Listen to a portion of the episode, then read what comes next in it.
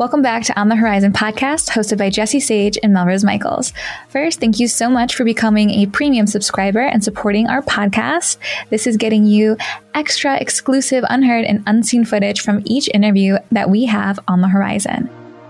Joey Kim is a globe-trotting Asian American erotic film producer, photographer, burlesque dancer, and model.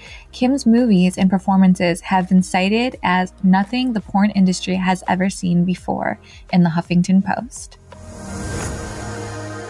I was thinking about this as you guys were talking because from like I like I kind of went through that too where I was like I, I, was a columnist for a long time. I was like putting out tons of articles all the mm-hmm. time. And I stopped all of that to work on my book. And it was this huge shift of like, getting the like immediate feedback like from my weekly or biweekly like um or twice a week um articles that I was like pumping out and then pulling that energy back for myself and like not getting that, not getting the feedback, not getting the like satisfaction of like the um commentary of the commentary and of the constant like uh interaction that came from high production. But it's also given me space to like think about like on a deeper level about like yeah. what I'm doing and like just thinking about what you were saying as like a time to reap and a time to sow. There's a time to put stuff out and there's also a time to like take energy back yeah. for yourself. Yeah. That's and, a great way yeah. to structure and frame that because even like I was trying last April, I wanted to go back to the Snapchat model on OnlyFans and put out a video a day in the DMs. That was like my mm-hmm. goal and I didn't I didn't succeed for anyone listening. Um, it didn't work. But when I was doing that, I was getting the the compliments and like the testimonials and the reviews back from my fans and DMs like this video is so great. This is and it was very inspiring. Like okay, I got to keep doing this. I love yeah. hearing that. I love hearing that. But also at the same time, like if you hear so much feedback and commentary, you're not hearing yourself. Yeah, like, yeah it crowds out your own. Yeah, yeah, yeah. That's what I was finding is that there was like you start thinking through other people's lenses, and you need yeah. to like take some a step back. At, at, there's points in your career where you need to be doing that. And then there's points in your career where you need to take some time and listen to your own voice exactly. too and see like how where do you connect with the work that you're putting out because it's also yours. Yeah. Yeah. yeah. I love that. And so I want to turn to to some tangible things like cuz I know there's going to be content creators listening as well. Maybe they're an adult, maybe they're not.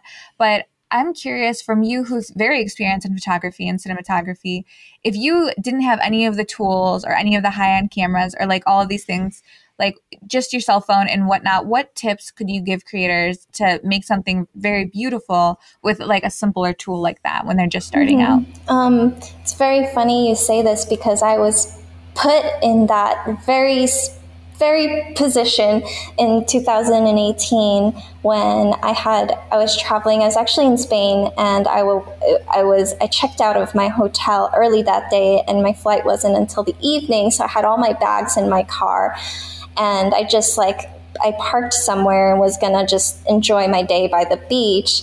Um, I went back, and all my bags were stolen. So I had two laptops in there. It was a MacBook and a, a Windows because I'd, I'd, stream and edit from two different computers. I had iPad, I had a, a drone, I had two cameras and like multiple lenses and like oh all my, my equipment was in there everything um, there was there was just like maybe one bag that was left behind because I, I had it like in the trunk. There were there were bags that were like mainly just clothes and um, yeah. Um, but my laptop was gone. Everything was gone. I thankfully still had my phone and I had my credit card.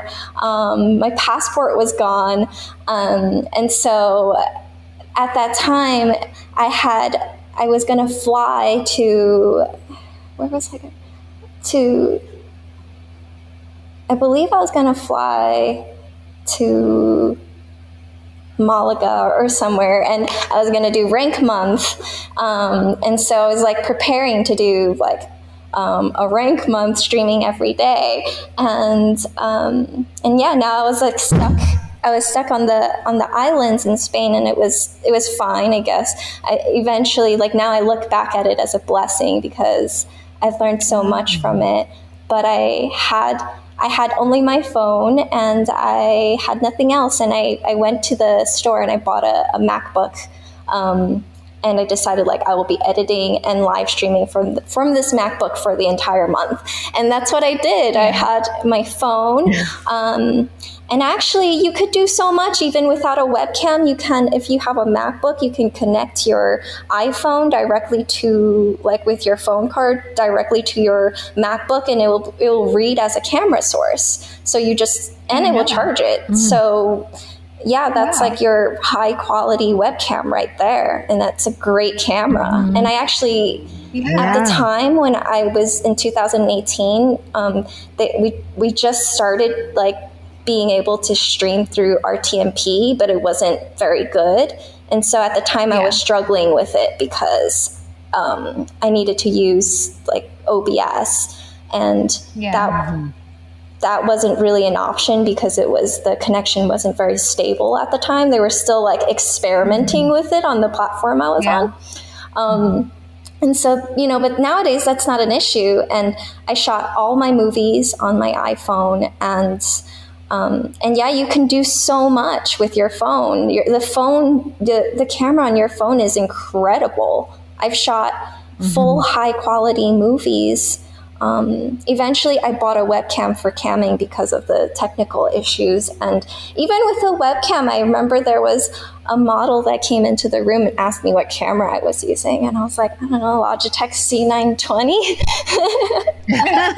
so, so, I would say um, tips, I would say lighting is very important. Um, you yeah. have to, if you have good lighting, it really almost doesn't matter what camera you're using.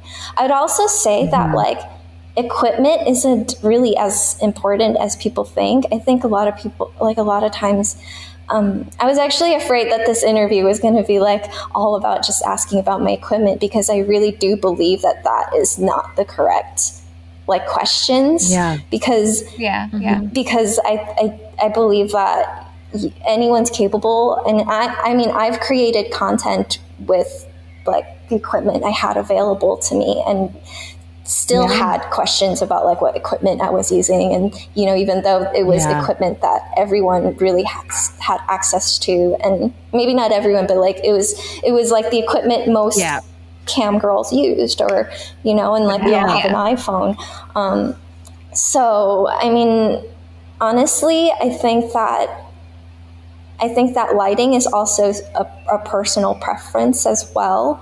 Um, so I think it's really just like going back to self discipline and like, you know, like doing it again and again and, and finding what looks good for you you know or do you like your camera on a tripod or will you gonna or you can even i mean i think there's a lot of shame in like hiring other help and i think a lot of people too especially when you're a woman if you have help from someone else they will like a lot of times people will like to um, i guess downplay your talents or your efforts they'll be like you had yeah. help you know? Oh i want help. I want all the help. Yeah i think there's yeah, there's nothing wrong as well. I think it's important too that mm-hmm. like if you have if you if you have the friends who can help you or you have the mm-hmm. financial means to hire help um, and you find someone you trust and have good chemistry with that you can because yeah. because I think so much good can come out of collaboration, right. like yeah. new ideas and yeah, yes, yeah.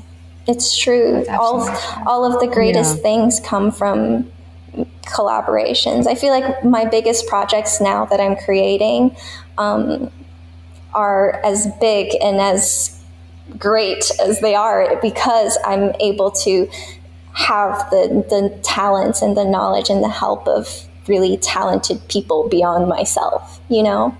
Yeah. Right. Mm-hmm. absolutely. Yeah. I think I think that's a lovely place yeah. to stop too because you definitely touched on the fact that uh, it's about using the tools you have and not mm-hmm. necessarily mm-hmm. better better tools. Like yeah. I think that's so important for creators listening to this. Yeah. Bea York is a lingerie and photography enthusiast. She's been an indie adult performer for the past six years and loves having an outlet to create with purpose and passion. She started sex work on Reddit and has grown into a multi nominated creator. Her goal is to use her growing knowledge and creativity to show all bodies are worthy of feeling sexy and glamorous. when she is not perfecting her craft, she loves craft beer, traveling, trying new foods, and being fabulous. You mentioned too that you, after you shoot, you edit. Do you edit everything same day? No. oh, I was like, because if you do, you're a unicorn. Like that's insane. wow. Sometimes I like am really anxious to like just yeah. cram through stuff, and so if I have downtime after dinner, I'll like come back to it and be like wait, wait, for yeah. a few hours. Um, but for the most part, I try to be a little bit more strategic nowadays mm-hmm. and give myself proper time off. Uh, when it comes to photo editing, though, as soon as I'm home, I'm like going on my iPad. I'm like, okay, I'm gonna call these, pick all the ones I like. And my yeah. favorite thing is like um, figuring out like the color correction and like playing with with the uh, colors and stuff. So that mm. that I can do same day. Yeah. Um, but that's because it's fun. Yeah. Yeah. are you like a Lightroom girl? Or are you? Yeah. Okay. Yeah. Do you have any presets or anything like that? I've made a few that um, are just like kind of basic starting points, and I call them B codes because it's like you release a group of presets. I would buy presets from you. I actually did make some for a friend. I don't know if she's well, not to like sell. I'm oh, okay, okay. definitely not that confident yet. Um, but I did make some for her to like kind of help because um, the color was a little off on her older camera. So mm-hmm. I was like, mm-hmm. here, this will help get you to a point where like you like the stuff more. Yeah. Um, and and she she did use them and I was like Yay. which is so funny because when we were setting up this morning PJ my husband was like I have to color correct your screen on your like laptop. You Actually, guys cannot do speaking this. Speaking of PJ, he's going to be really mad about the shadow from your mic on your oh. mic. I'm like, I'm just sitting there. I'm like, oh, PJ walks in. but yeah, my my computer was color corrected this morning. Yes, yes. He's and I was like, how good. do you know that? Because I am like, I like part of the problem is that like I have a partner who's really into this stuff. So mm-hmm. like I didn't learn how to do it, but also I was like, how do you know that the color was off on my like screen? And he's like, because I know what the colors are supposed to look like. And I was like, oh, okay. Pretty much. I'm always so jealous though of people with partners that are like savvy with this stuff. Yeah. Um, my husband's savvy. He's like, obviously he's a photographer and he'll fix my stuff from time to time too. But like he, I, he, I've spoke about this before, but like we rarely shoot together. Like I rarely let him do photos for me. He's never done any of my cinematography ever, just because I'm I only self shoot. Like I can't let someone into that space and feel confident about like my performance, I guess. Mm, mm-hmm. Um, which is probably why I will never do mainstream porn because I, I, just, it's not, I can't do it. I can't perform that way. Um, I'm shy in that way. But um, even my photos, like he'll, I, we get so frustrated with each other because I'm like, I have a vision and you don't see my vision. And then he'll be like, well, I have a vision too. And like he'll take the picture and like, yeah, yours is better.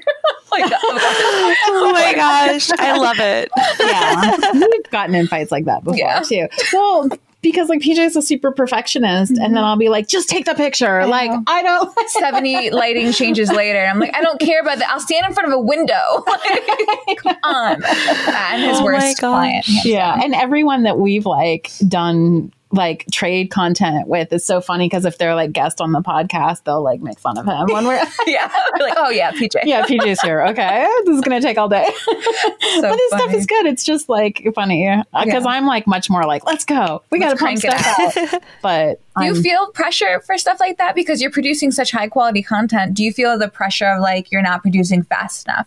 Because like I know for when, especially when I was in my Snapchat days where it was all low quality, all pumped out. Like I, I'm, I was filming seven shows a day at one point, so I could not have to film the rest of the week. And like oh that pressure gosh. of a show a day, a video a day, a video a day was a lot, and th- you can't do that with a high production value. It's, it'd be insane. Yeah, that's why um, I try and keep like my more styled uh, photos and stuff to once a week.